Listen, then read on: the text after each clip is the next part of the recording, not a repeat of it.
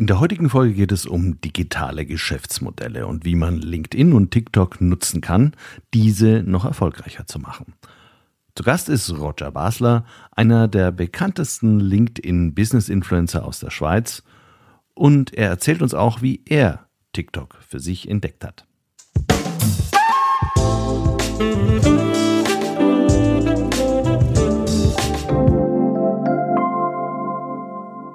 Hallo und herzlich willkommen bei CX Talks. Ich bin Peter Pirner und ich freue mich riesig, dass du heute wieder dabei bist. Ich bin sicher, du wirst wieder einiges Neues für dich mitnehmen können. CX Talks wird diesen Monat unterstützt von FIR, einem führenden Technologieanbieter für Cloud Contact Center in der Dachregion. Vier entwickelt und betreibt KI-gestützte Software für begeisternde Kundenerlebnisse entlang der gesamten Customer Journey. Mit vier wird Kundenkommunikation erfolgreich für euch und für eure Kunden. Die einzigartige Kombination aus künstlicher und menschlicher Intelligenz hebt euren Service auf ein neues Kompetenzlevel. So seid ihr stets mit euren Kunden verbunden. Mehr Informationen zu 4 findest du auf der Website www.4.ai und auf der Sponsorenseite von CX Talks. Im Moment pendeln wir ja zwischen den ganz harten CX-Themen wie Contact Center Outsourcing, DXPs oder ROI-Berechnung und den Themen am Rande wie Storytelling oder unsere Folge heute. Ich mache das ganz bewusst, weil ich dir zeigen will, wie viele Facetten es im Customer Experience Management gibt und weil ich mich bei der Themenauswahl gerne von meiner Neugier treiben lasse. Damit du nicht den Überblick verlierst, habe ich auf Spotify thematische Playlists für CX Talks gebastelt. Dann kann man zum Beispiel Customer Service oder Management-Themen einfach durchbingen. Schau dir das doch mal an und gib mir Bescheid, was du davon hältst. Einfach nach CX-Talks in Spotify suchen. Die letzten Wochen habe ich zunehmend TikTok unter die Lupe genommen. Dieser Social-Media-Kanal ist für viele Firmen bereits heute ein wichtiger Touchpoint in der Customer Journey. Trotzdem fremdeln doch viele Unternehmen damit. Interessanterweise gibt es heute schon nicht nur lustige Videos vom Haustier oder sportlich durchtrainierte Körper, die mich entweder zum Abnehmen, zum Mittanzen oder zur Anbetung ihrer Schönheit auffordern. Nein, es gibt auch immer mehr Inhalte, die eher in einem professionellen Kontext liefern, den ich bei TikTok nicht vermutet hatte. Da gibt es Steuertipps, diverse Produkttester, Fortbildungsangebote, Dokumentation zum Hausbau und natürlich jede Menge Werbung für Consumermarken. Da suchen aber auch Arbeitgeber nach neuen Mitarbeitern und transportieren ihre Brand über den Kanal. Und das sind nicht nur flippige junge Modelabels, auch Handwerker oder Logistikfirmen habe ich schon entdeckt. Und dann sah ich einen alten LinkedIn-Bekannten plötzlich auf TikTok. Roger Basler stammt aus der Schweiz. Er ist Berater für digitale Geschäftsmodelle, ein sehr unterhaltsamer Speaker und jemand, der offensichtlich gerne neue Dinge sofort ausprobiert. Auf TikTok hat er sich als Mr. LinkedIn positioniert und ich folge ihm da schon der guten Tradition wegen. Er stellt häufig neue digitale Tools vor und dann bot er plötzlich auf LinkedIn an, frag Roger. Du darfst alle Fragen stellen, die in einen Podcast passen können.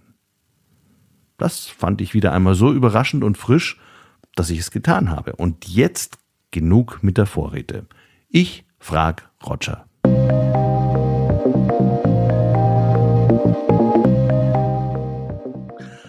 Roger, du bist so vieles auf einmal. Berater für digitale Geschäftsmodelle, Speaker und Mr. LinkedIn auf TikTok. Konntest du dich nie entscheiden oder wie hat sich das über die Jahre bei dir entwickelt? Das ist eine tolle Einstiegsfrage, lieber Peter. Und äh, ja, natürlich, gell, wir leben so ein bisschen in einer multilateralen Welt. Ähm, und mein Kernbusiness sind digitale Geschäftsmodelle. Nur erklär das mal so einem breiten Publikum von wegen, was dahinter steckt. Ich bin dann über Umwege wieder zurück auf LinkedIn gelandet, nachdem ich ja auch damals bei OpenBC schon äh, war, 2003. Und die Leute haben so gemerkt, von wegen, du Roger, kennst dich sehr gut aus mit LinkedIn. Für mich bist du Mr. LinkedIn. Und das hat sich dann so ein bisschen rumgesprochen. Ich dachte, wenn du auf TikTok bist, dann kannst du nicht irgendwie Mr. digitale Geschäftsmodelle sein, sondern bist halt Mr. LinkedIn. Und so hat sich das entwickelt. Mhm. Äh das heißt, du hast an mehreren Stellen in deinem Leben natürlich immer mal eine Entscheidung treffen müssen, zum Beispiel die, du bist jetzt Mr. LinkedIn. Ja. Äh, wenn du so zurückschaust, was waren denn für dich so die schwierigsten Entscheidungen, die du treffen musst? Weil ob du Mr. LinkedIn bist oder nicht, Mai, du machst aber den Job ja. seit 20 Jahren. Ja, ja, definitiv. Ähm, ich glaube, die, die schwerste und größte Entscheidung war damals, mache ich es auf meine eigene Rechnung. Weil ich habe es ähm, lange gemacht im Auftrag, so Bodyleasing, Private Equity mäßig, ähm, angestellt ähm, im Projektverhältnis. Ähm, und dann war mal der Entscheid von wegen, du, ähm, das kannst du doch auch selber, vielleicht war auch so ein bisschen Größenwahn dabei, keine Ahnung, so also ein bisschen Naivität, die man als bisschen hat, so irgendwie Anfang 30. Ähm, und dachte mal so, ich mache das jetzt einfach mal, ja. Ähm, und dann kam es anders, als man gedacht hat. Ne? Ähm, Unternehmertum heißt ja oftmals schnell entscheiden, auch mit einem entscheidenden Leben, aber auch wieder aufstehen, respektive Weiterentwicklung, gucken, hey, kann ich trotzdem was draus machen, wenn ich weiß, wo ich letzten Endes hin will. Und im Prinzip hattest du dann ja auch dein eigenes Geschäftsmodell und du musstest irgendwie Social sellen. Und das sind die zwei großen Themen, die wir uns für dieses Interview jetzt überlegt hatten.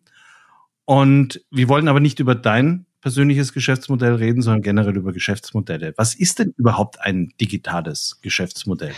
Ist die Frage, die ähm, ich mir auch immer wieder stelle, vor allen Dingen, wenn man sieht, wie dieses Ganze weiterentwickelt. Ne? Grundsätzlich wäre ein digitales Geschäftsmodell etwas, was du in einer digitalen Welt in der Wertschöpfung so umsetzen kannst, was du im analogen Offline-Leben nicht kannst. Kleines Beispiel.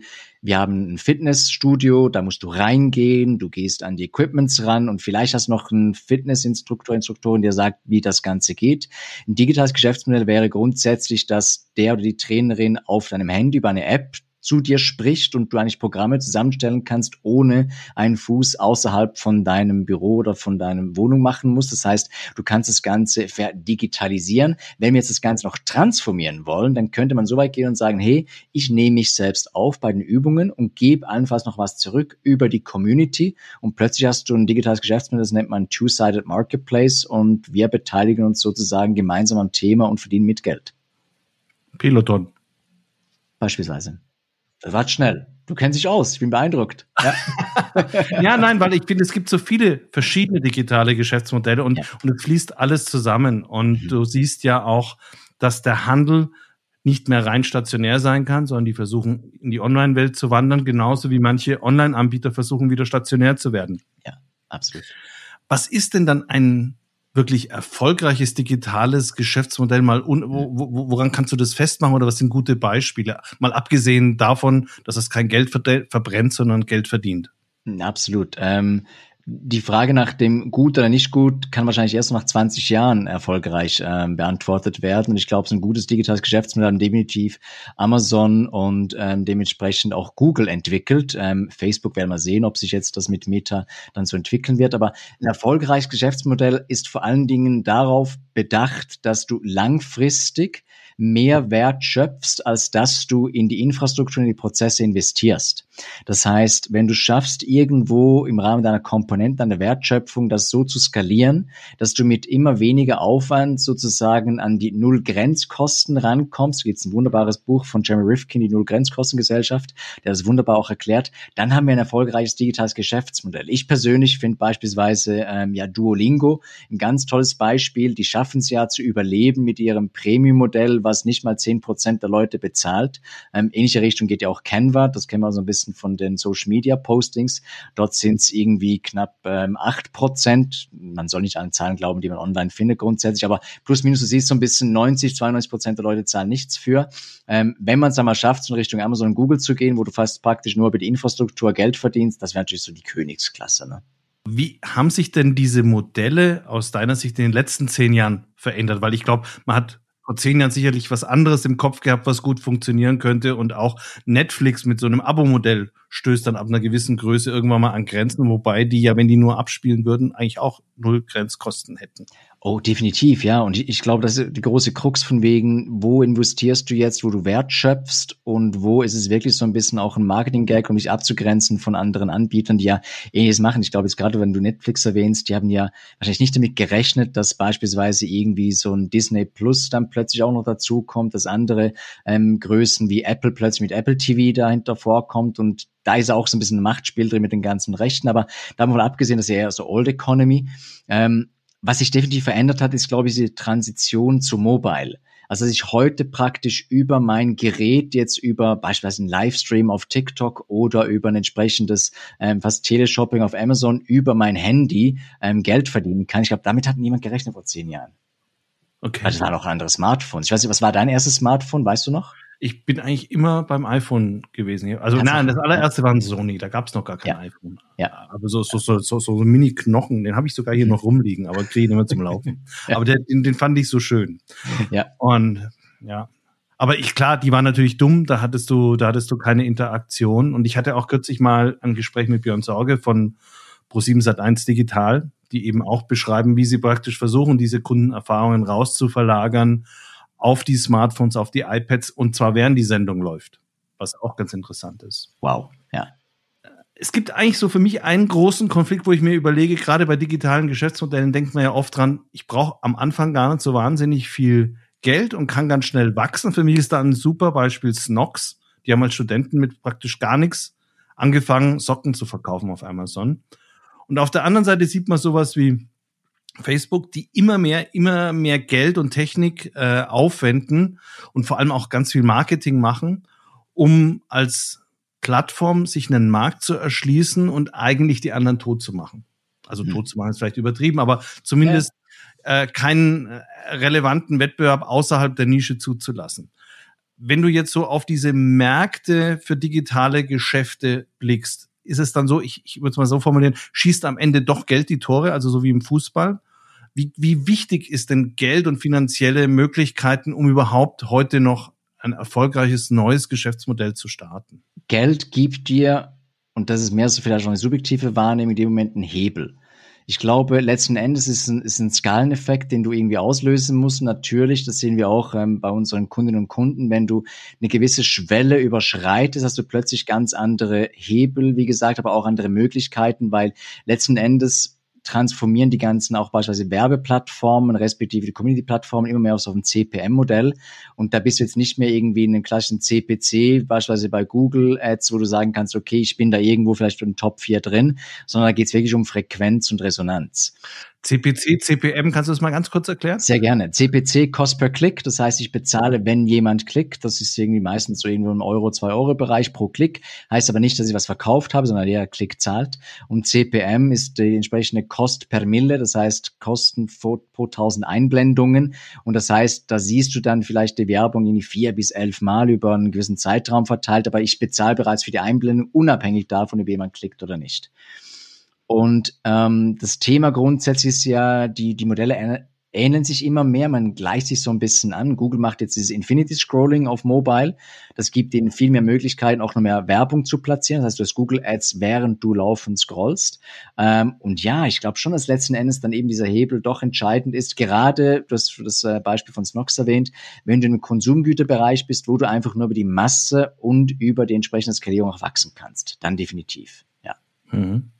Wie erlebst du's? Du bist ja auch so ein bisschen nicht gerade fremd in der Branche, respektive auch im digitalen Umfeld groß geworden. Also ich, ich, ich kenne das jetzt generell von FMCG-Unternehmen, äh, die halt ein, die riesige Marketingbudgets hatten, wo wir auch im Prinzip die, die, die, die Kommunikation, die Aussteuerung der Kommunikation mit begleitet haben, äh, wo ich dann gesagt habe, da kannst du als klein, also äh, wenn du eine Marke aufbauen willst und bist ein kleines Unternehmen, äh, so viel Werbedruck kannst du gar nicht entwickeln, dass das spürbar wird. Also lass es lieber sein und mach's viral.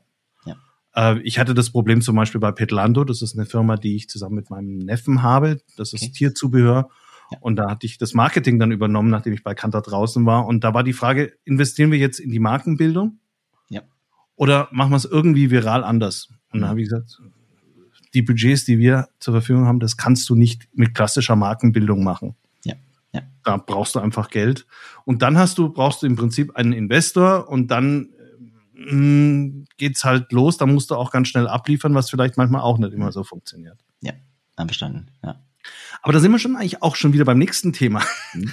Selbst wenn ich ein tolles Geschäftsmodell habe, unabhängig von der Größe als Unternehmen, gibt es so ein paar Bereiche, die muss ich einfach beherrschen. Also zum Beispiel gehört dazu, ich muss Klarheit haben über meine Marke, ich muss meine Kunden verstehen, muss Technologie und Finanzen verstehen und ich muss meine Unternehmensdaten und Prozesse beherrschen.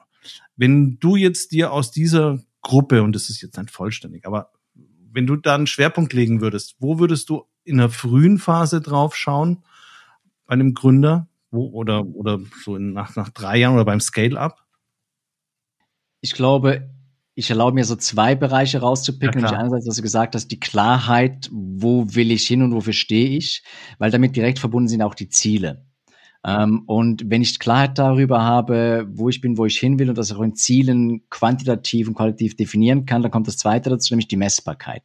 Ich sage immer von wegen, ähm, wer nichts misst, muss alles glauben. Das ist so ein abgeleitetes Sprichwort von Marie Ebnete Esche immer gesagt, wer nichts weiß, muss alles glauben. Und ich sage dann, schau, wenn du früh weißt, was deine Kennzahlen sind, damit du auch dementsprechend steuern kannst, dann wirst du viel erfolgreicher sein, als wenn du irgendwo irgendwelche Tools einkaufst, dir Know-how dazu holst und du kannst nicht interpretieren, weil du keinen Benchmark, respektive keinen Bezug zur Zahl hast. Also die zwei Dinge, Klarheit über die Ziele und Messbarkeit, die zwei Dinge, ja wenn du dich jetzt nochmal reinversetzt, ich weiß nicht, deine Kundengruppe, nehme ich mal an, wird auch so mehr oder weniger einmal querbeet gehen, von nicht ganz klein, aber von relativ klein bis relativ groß.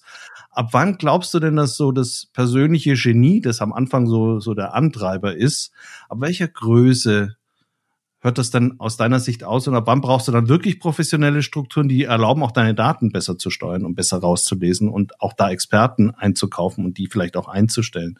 Was ist so dein. Ist eine extrem gute Frage, Peter. Und ich glaube, die Frage, die mir nie gestellt wurde bisher, kann ich wirklich be ähm, bestätigen, aber die super, super wichtig ist und mich sehr freut, weil ich glaube, viele Leute unterschätzen irgendwann, wann musst du dich rausnehmen und nicht mehr im Business zu arbeiten, sondern du willst, dass du am Business arbeitest und das Business von alleine funktioniert. Und wenn du den Punkt erreicht hast, wo du sagst, ich will nicht mehr immer in der ganzen Leistungserbringung dabei sein, ich will nicht mehr die ganzen Troubleshootings machen, ich will nicht mehr irgendwie 24-7 beschäftigt sein im Kopf irgendwo oder vielleicht auch physisch, dann ist definitiv Zeit, spätestens dann für professionelle Strukturen. Das heißt, ich empfehle allen unseren Kunden und Kunden, sich möglichst früh mit entsprechenden Prozessen und Tools auseinanderzusetzen, um bei der Werthaltigkeit auch in einer Fokus zu setzen, weil wenn du immer beschäftigt bist dran, dann kannst du nicht wachsen. Du hast ein Limit. Das ist also nicht mal persönliches Genie vielleicht, sondern auch irgendwie menschliche Kapazität. Ich bin auch nicht zwölf Stunden produktiv, auch wenn ich zwölf Stunden arbeiten würde. Gar nicht. Ja so ein Unternehmen entwickelt sich ja auch und dann gibt es ja immer unterschiedliche kritische Phasen bei so einer Unternehmensentwicklung. Und bei digitalen Geschäftsmodellen, glaube ich, hätte man theoretisch ja ganz gut die Möglichkeit, relativ frühzeitig zu erkennen, mhm. ich rausche jetzt in ein Problem rein, bevor ja. es da ist. Ja. Hast du da Beispiele, wo du das auch leicht aufdecken konntest oder wo man das relativ schnell und klar sehen konnte? Wir haben es ähm, dort bei Kunden und Kunden vor allen Dingen gemerkt, wo wir gemerkt haben, dass gewisse Traffic-Quellen sich verlagern und deren Conversion massiv im Verhältnis zu anderen Conversions zugenommen haben.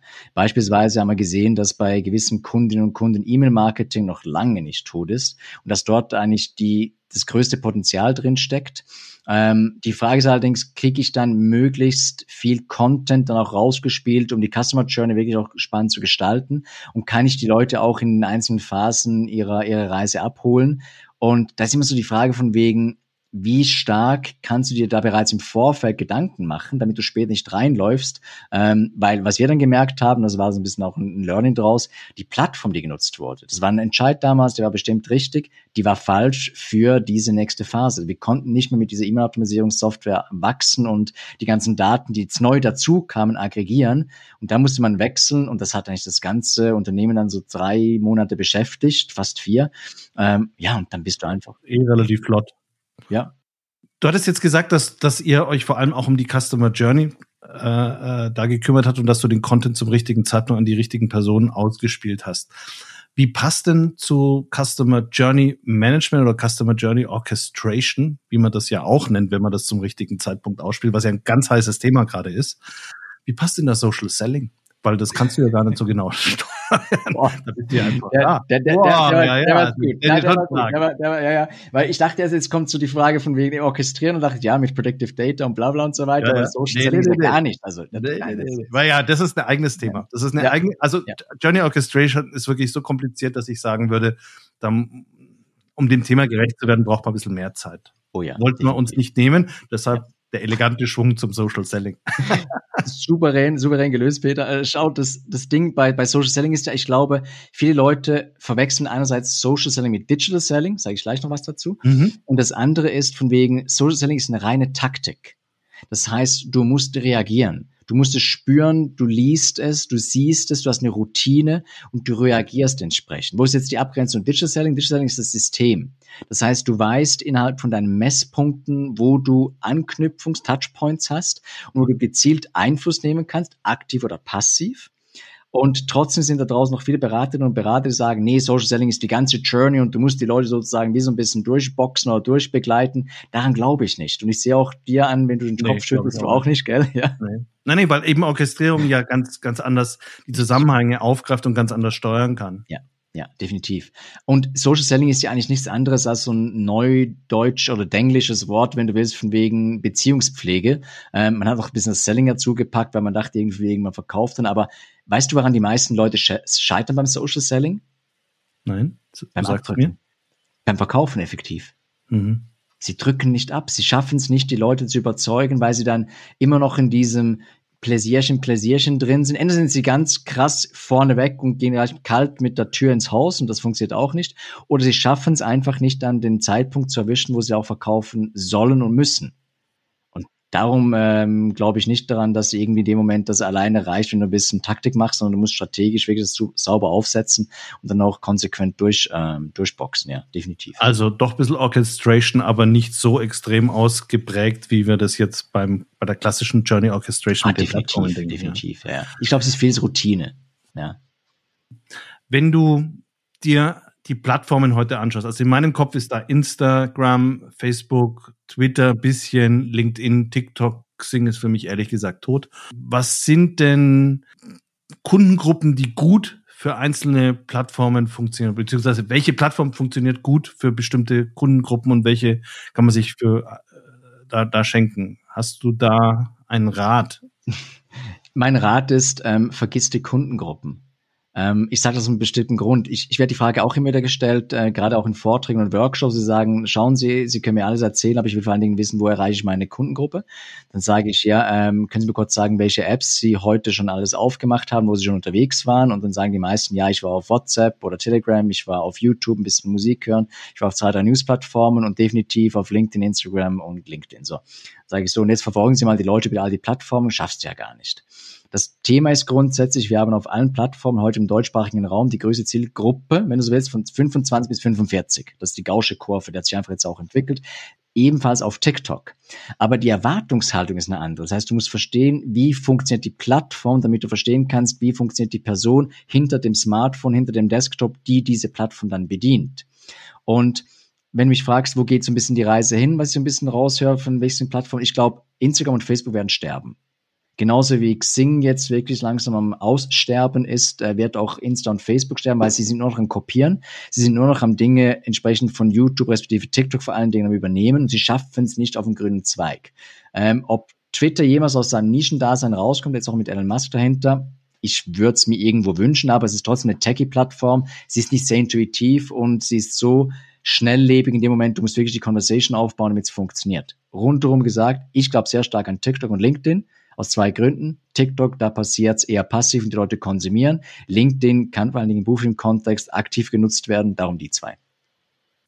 Wie verbindest du die Nutzung dieser beiden Plattformen? Weil du selber betreibst das ja auch. Also sagen wir so, ich bin aufmerksam geworden auf das Interview, weil ich ein TikTok-Video von dir gesehen habe, kenne dich, folge dir aber schon länger auf LinkedIn. Also irgendwie da, oh, da ist er jetzt auch, oh, das macht er jetzt, das will ich jetzt wissen. Mhm, ja, und du sprichst genau an, ich, kuratiere Inhalte. Also während man auch äh, entsprechend orchestrieren kann, kuratiere ich ähm, sehr stark. Und spannenderweise hat sich was verändert. Und zwar hat sich so verändert, ich kuratiere Inhalte auf TikTok, um sie zu testen, damit ich weiß, ob es nachher auf LinkedIn funktioniert.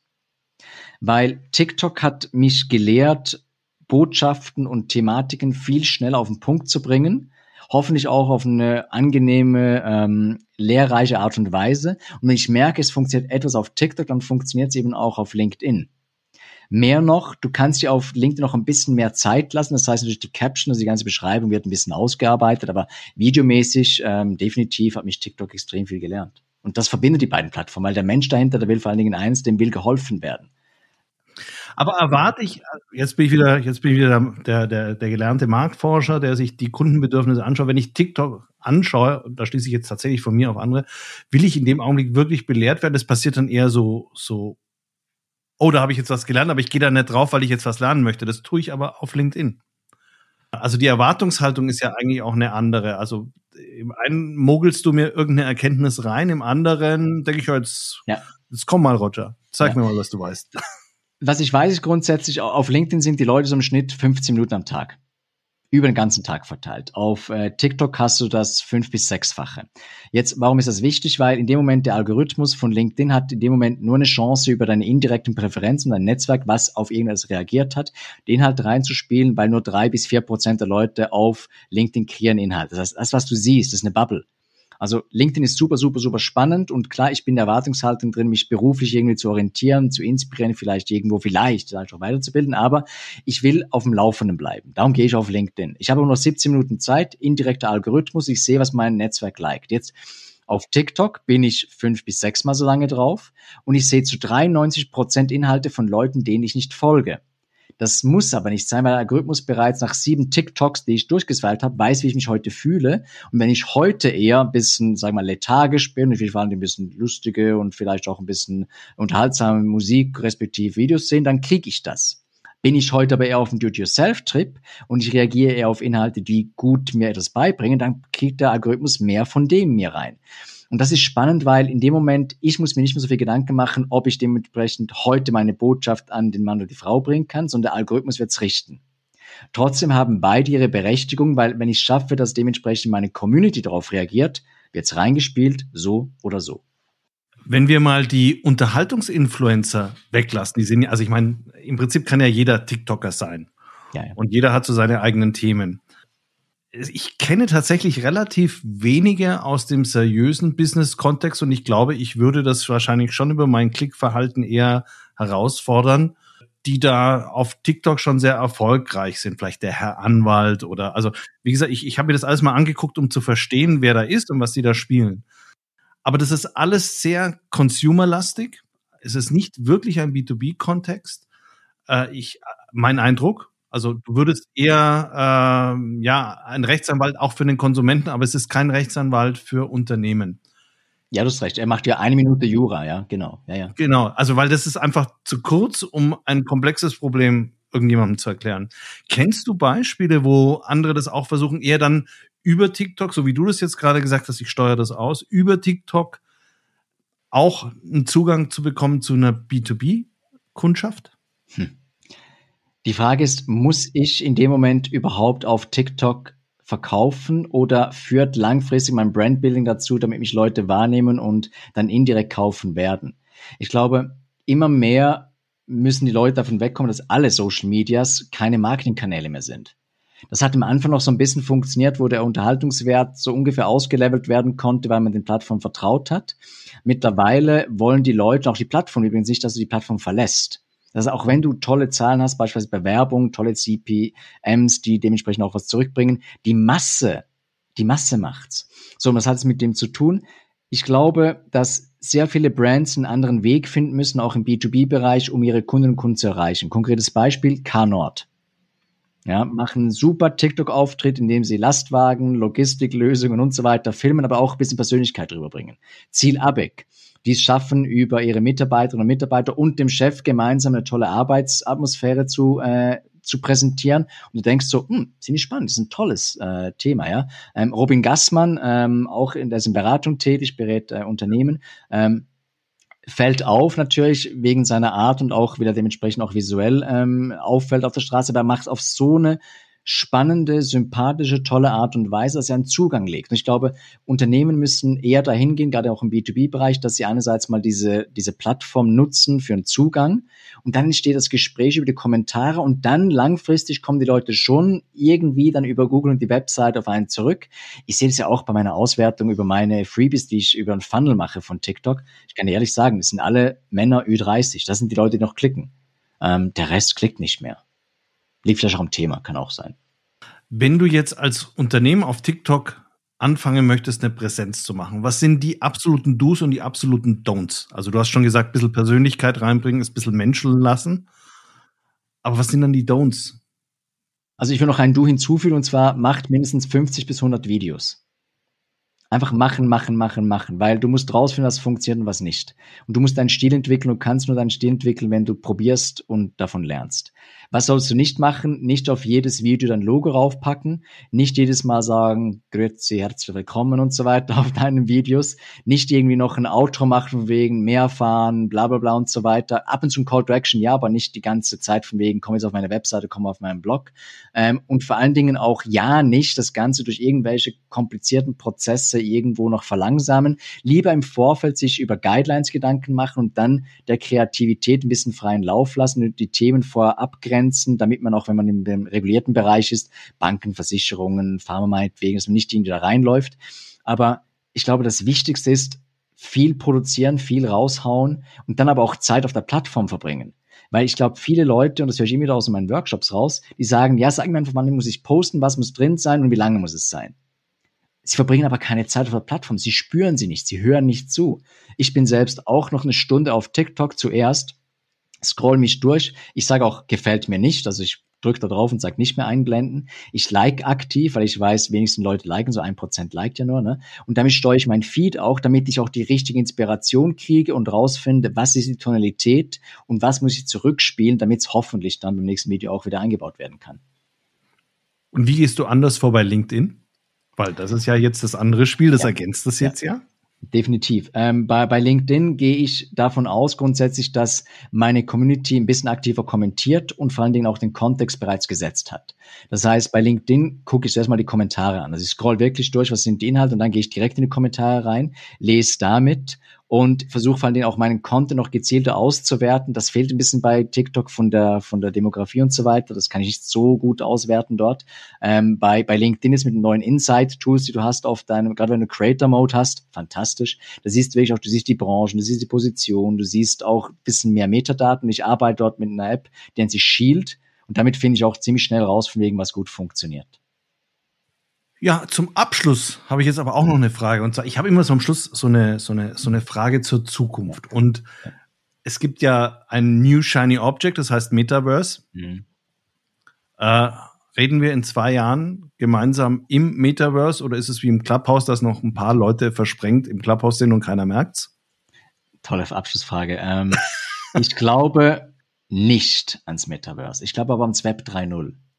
Ich glaube daran, dass wir dezentralisierter arbeiten, handeln und auch Content erstellen werden. Das heißt, immer mehr wird Richtung Blockchain-Technologie gehen, egal auf welchem Netzwerk, es jetzt Ethereum sein wird oder allenfalls noch ein zweites, drittes wie Solana oder wo auch immer die Reise hingeht. Aber ich glaube, dass die Macht von den Plattformen ein bisschen weggenommen wird. Da wird aber zwei, drei Jahre nicht reichen fünf Jahre vielleicht eher, und dass wir mehr Herrinnen und Herren unserer Daten sein werden, uns vielleicht irgendwo auf einem eigenen gehosteten Social Media wiedersehen werden. Beispielsweise Mastodon äh, als Twitter-Alternative, ähm, wo du viel stärker auch mit Open-Source-Technologie auch direktere ähm, Gespräche führen kannst, ohne von Werbung unterbrochen zu werden. Und das wird sich schon verändern. Ob sich dann das Ganze widerspiegelt in einer kommerziellen Art und Weise, wie das Metaverse sich das so ein bisschen vorstellt, ich mag es noch sehr zu bezweifeln, weil das Problem beim Metaverse war, die Brands waren zuerst da, bevor die Creators dort waren. Und das ist so ein bisschen für mich ein Indikator, das kann nicht gut kommen, wenn du zuerst alles vollgepflastert hast mit Werbung und kommerziellen Absichten und eigentlich die ganzen menschlichen und auch Community-Dinge gar nicht aufgebaut hast. Also ich persönlich glaube nicht, dass das Metaverse jetzt zwei, drei Jahre funktionieren wird. Ich glaube sehr stark Web 3.0, Technologie dahinter, unbedingt. Ganz herzlichen Dank. Da habe ich jetzt echt viel gelernt heute. Ich danke dir. Ganz tolle Fragen. Danke, Peter.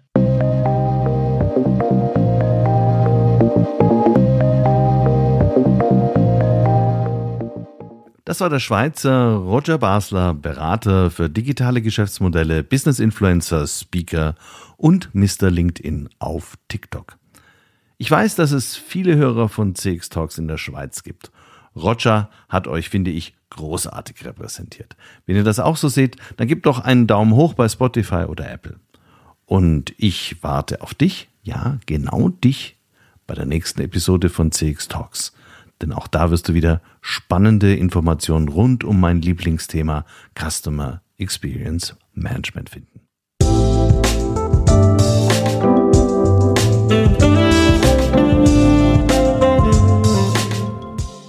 Das war CX Talks, der erfolgreichste deutschsprachige Podcast für Customer Experience Management. Mehr Informationen zu CX Talks findest du im Newsletter des ICEM, auf LinkedIn und unter www.cx-talks.com.